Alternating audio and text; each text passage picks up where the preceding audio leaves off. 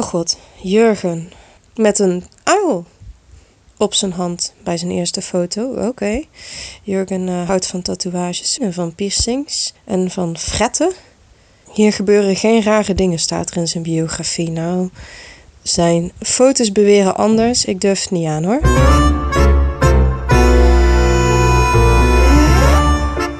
Welkom bij de podcast Liefde in tijden van Tinder.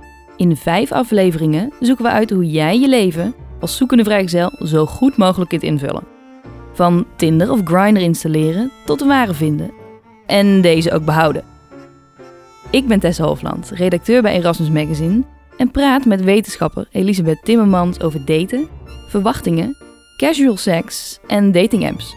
Zij schreef het boek Liefde in tijden van Tinder over de impact van sociale media op onze relaties.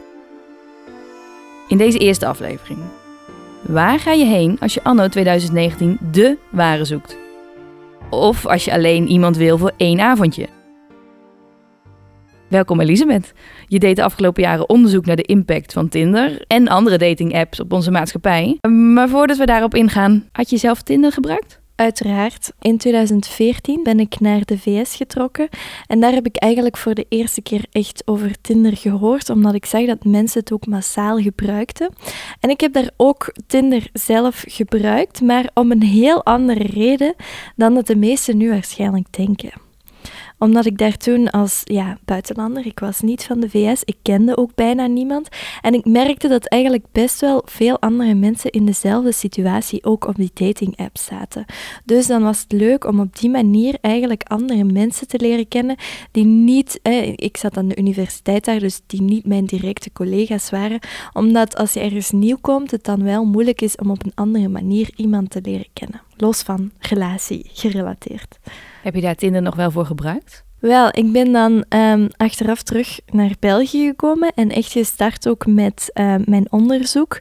Dus ik heb een, ja, heel veel vragenlijsten afgenomen en het was altijd heel moeilijk om mensen te vinden die wouden deelnemen aan het onderzoek. Dus een deel van mijn strategie was ook om via die dating apps dus mensen te zoeken die zouden willen deelnemen. Dus ik had een soort van onderzoekersprofiel. Uh, ik was eigenlijk helemaal niet op zoek naar iemand, maar heel eerlijk, het is er toch van gekomen. En dan blijkt inderdaad maar weer dat daten, mensen ontmoeten uh, en nou ja, het vinden van liefde in de 21ste eeuw eigenlijk dus draait om, het wordt steeds meer bepaald door dating apps. Dus we hebben Tinder, Grindr, Happen. Zijn dit soort apps echt de beste optie om een date te scoren deze dagen? Een date misschien wel, uh, maar meer dan een date weet ik eigenlijk niet omdat um, ja, de vraag die ik mijzelf altijd stel, ik ben natuurlijk een kritische wetenschapper, of ik probeer dat alleszins te zijn. Uh, stel dat wij nu allemaal de liefde van ons leven zouden vinden via die dating apps. Zouden wij die apps dan nog blijven gebruiken? Wat denk jij? Ik gok dat die apps dat niet zouden willen. Ik denk het ook niet. Want zij willen natuurlijk dat wij met z'n allen zoveel mogelijk en zo lang mogelijk op die dating apps zitten. Dus wanneer dat wij daar echt iets uithalen waar we naar op zoek zijn, zoals een langdurige relatie, ja, dan hebben wij natuurlijk geen reden meer om die apps te gebruiken. Waarom gebruiken al die mensen het dan? Waarom begint dan iedereen eraan? Ja, in 2009 geloof ik had ik Grindr al. Maar dat was voor een heel specifiek publiek, hè, dus mannen die op zoek zijn naar andere mannen. En voor heteroseksuele gebruikers was er zoiets eigenlijk nog niet. En ik denk dat Tinder daarin op, ja, daarop in heeft gespeeld eigenlijk. Maar zij deden het nog net een beetje anders. En ik vergelijk het heel vaak met een soort van kaartspel. Ze hebben eigenlijk van daten, van online daten, een spel gemaakt. Um, dus je hebt dan ja, hetzelfde als met een, een spel kaarten. Zo krijg je eigenlijk ook een, een, een spel met potentiële partners voor je. En dan kan je beginnen swipen. Rechts, ja. Links, nee, helemaal niet. Uh, maar dan neemt natuurlijk ook ja, een, deel, ja, het, het humane deel van het daten weg. Uh, heel veel mensen zeggen, maar ja, op café doe je dat toch ook? Dan ga je toch ook zeggen van die wel en, en die niet. Um, ik denk een beetje anders op café is dat we vooral gaan kijken van die wel. En dat we minder bewust bezig zijn met wie dat we allemaal niet willen. Terwijl dat, dat op zo'n dating app natuurlijk wel ook een, een bewuste keuze wordt. Altijd dat we mensen naar links gaan swipen, gaan beslissen dat we die eigenlijk helemaal niet willen zien of niet in geïnteresseerd zijn. In het echte leven zijn we eigenlijk minder bezig met die absoluut niet. Maar wie wel. Ja, dus je gaat niet ehm, in een café als er twintig mannen zitten, ga je niet bij de eerste man zeggen nee, bij de tweede nog eens nee, bij de derde, mm, ik weet het niet, nog even wachten. Uh, dus, dus daar ga je eigenlijk meteen al kijken van die wel. Tinder heeft ook nogal de naam een seks-app te zijn. Ja, je hebt er onderzoek naar gedaan. Waarom gebruiken mensen Tinder eigenlijk? Daar kwam toch iets anders uit. Ja, en daar waren we zelf ook een beetje van verbaasd. Um, ik denk dat de media een beetje op, op die dating apps zijn gesprongen. En dat is ook begonnen in de VS in 2015. Een artikel van een Vlaamse journaliste die voor Vanity Fair schreef.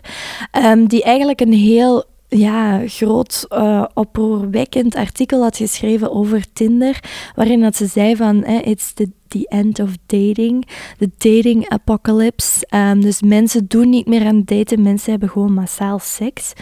Uh, en daar ben ik als onderzoeker, vroeg ik mij af van, is dat nu zo? Hebben we echt massaal meer seks door die dating apps? Um, en daar heb ik zelfs een heel doctoraat over geschreven, een beetje die vraag van, leidt Tinder nu tot meer seks?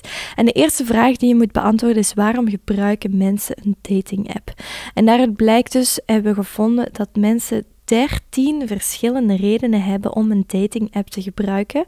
En casual sex, op welke plaats denk jij dat die staan? Nou, je zei al dat je verbaasd was. Mhm. Dus dan denk ik de onderste helft in ieder geval. Ja, klopt. Ze stond op de elfde plaats van de dertien.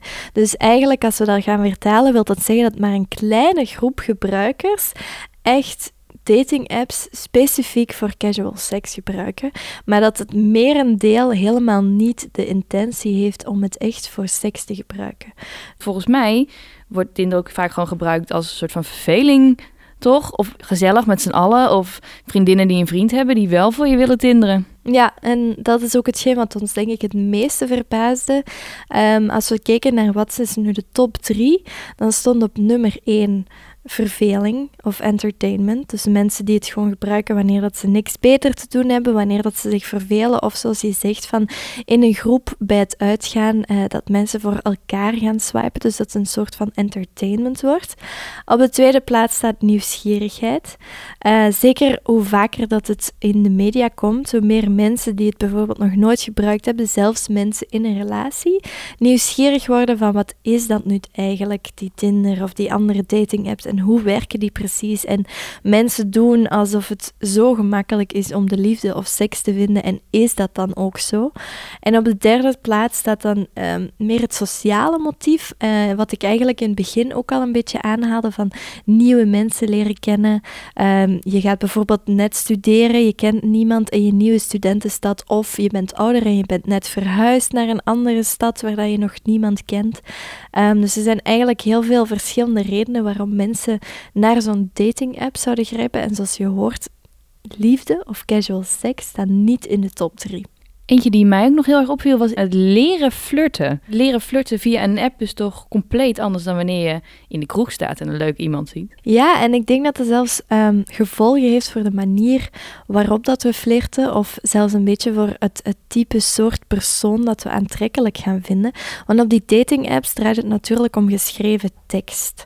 Zo'n berichtjes die dat je stuurt. Um, dus dan gaan mensen elkaar beoordelen bijvoorbeeld op taalfouten. En dat is iets waar dat we in de kroeg nooit bij stilstaan. Kan je ook niet zien wanneer dat je een leuk gesprek hebt met iemand of dat hij iets met of zonder een T achter de D schrijft. maar op die dating apps kunnen we dat wel zien en dan iemand waar het bijvoorbeeld wel heel goed mee zou kunnen klikken, die gaan we dan afschrijven omdat die bepaalde taalfouten maakt die ons bijvoorbeeld niet aanstaan of waar we op afknappen. Um, dus ik heb zo het gevoel dat er een nieuwe soort Casanova geboren is en dat is de, ja, de, de, in plaats van de welbespraakte, de, ja, de schrijver, degene die heel goed mopjes kan maken, die, die meteen inspelen op, op wat dat jij zegt. Maar online heb je natuurlijk ook meer tijd om na te denken over wat je zegt. Of, of je kan niet typen en dan, oh nee, toch niet, en wissen en opnieuw typen. Ja, dat, dat kunnen we in het echte leven natuurlijk niet. Dus dan moet je nog gewoon oppassen als je diegene ooit in het echt gaat treffen hoe dat dan gaat zijn. En dat is ook waar dat vaak de teleurstelling zit uh, van mensen. Iemand die bijvoorbeeld online heel veel vertelt en ook vragen terugstelt. Omdat online, ja, als jij de hele tijd aan het woord bent, dan merk je dat. En dan denk je, hm, ik moet even een vraag terugstellen, zodat het weer een gesprek langs twee kanten wordt. Je ziet het natuurlijk gewoon. Ja, het staat op je schermpje, maar als je ergens afspreekt en de ene stelt vragen en jij antwoordt de hele tijd, dan heb je het niet altijd door dat hij zelf geen vraag terugstelt. Dus jij denkt dan, oh fantastische date, we hebben heel leuk gebabbeld. En de ander heeft zoiets van, ik heb de hele tijd vragen gesteld, ik heb geen enkele keer een vraag teruggekregen. Deze persoon wil ik nooit meer zien. Je gaf aan dat je het gevaarlijk vond dat Tin dan toch die naam heeft, de seks-app te zijn. Waarom vind je dat gevaarlijk? Het grootste gevaar daarvoor is denk ik de verwachtingen die we eraan koppelen. Dus wanneer dat, um, ja, wanneer dat we allemaal iets zien als een seksapp bijvoorbeeld, hè, als we er allemaal vanuit gaan dat Tinder een seksapp heeft, dan gaan we ook met bepaalde verwachtingen naar die dates die we hebben met andere mensen. Dus stel dat jij Tinder gewoon een um, liefdesapp vindt of, of een, een app voor tijdverdrijf en jij spreekt met iemand af die vindt dat Tinder een seksapp is, dan hebben jullie natuurlijk heel andere verwachtingen van wat er gaat gebeuren op die date. En als de ander dan bijvoorbeeld iets probeert bij jou, iets, iets seksueel, en jij zegt nee, dan kan het in het ergste geval, kan het zijn dat hij een nee niet gaat aanvaarden, omdat die persoon het gevoel heeft van ja, het is toch een seksapp. We hebben hier toch afgesproken met een, een bepaalde reden. Het is natuurlijk een, ja, eerder een doemscenario, maar ik denk wel dat het soms gebeurt. Ehm, en als ik het online opzoek, dan zie ik dat er in Amerika bijvoorbeeld echt al gevallen zijn. Dat is natuurlijk iets extremer dan wat we hier zouden kunnen hebben. Maar dat um, ja, het in een rechtszaak echt als argument gebruikt wordt van ja, het is toch een seksapp. Um, waarom had je dan verwacht dat er geen seks van zou komen? Dus het is jouw eigen schuld dat er seks van is gekomen. En dat de, dat de rechter echt mee beslist van, ja, je hebt afgesproken um, en het was een seksapp, dus het is jouw eigen schuld. Uh, ik denk dat zoiets natuurlijk minder in Nederland of in België zou kunnen voorkomen, maar dat is wel een gevaar. En maar dat draagt er natuurlijk alleen maar aan bij. Tinder heeft dus al die naam seksapp te zijn. Uh, dat het nog een soort van in bij bepaalde groepen waarschijnlijk een soort van negatieve lading gaat krijgen. Ja, en dat is ook iets wat ik wel regelmatig hoor, nu misschien iets minder dan een paar jaar geleden, maar koppels die elkaar hebben leren kennen via een, via een dating-app, uh, dat die soms ook schrik hebben om het aan hun omgeving te vertellen, zeker als ze denken dat die omgeving over zulke apps denkt alsof het seks-apps zijn. Want je wilt natuurlijk niet anderen het gevoel geven dat je partner op een seksapp bent tegengekomen. Um, dus, dus in die zin kan het ook al ja, vervelend zijn voor mensen als, als heel veel anderen er zo over nadenken. Nu, ik denk dat het wel al iets minder is dat we daar zo over denken. En misschien dat zelfs mijn eigen onderzoek daaraan heeft bijgedragen. Want dat is wel een belangrijke boodschap die ik altijd probeer meer, mee te geven. Maar ook meer en meer mensen kennen iemand die iemand heeft leren kennen via een dating app. En dat zorgt er ook voor dat meer en meer mensen gaan denken van, ah, het is toch niet zomaar een seksapp. Je kan er echt iemand leren kennen.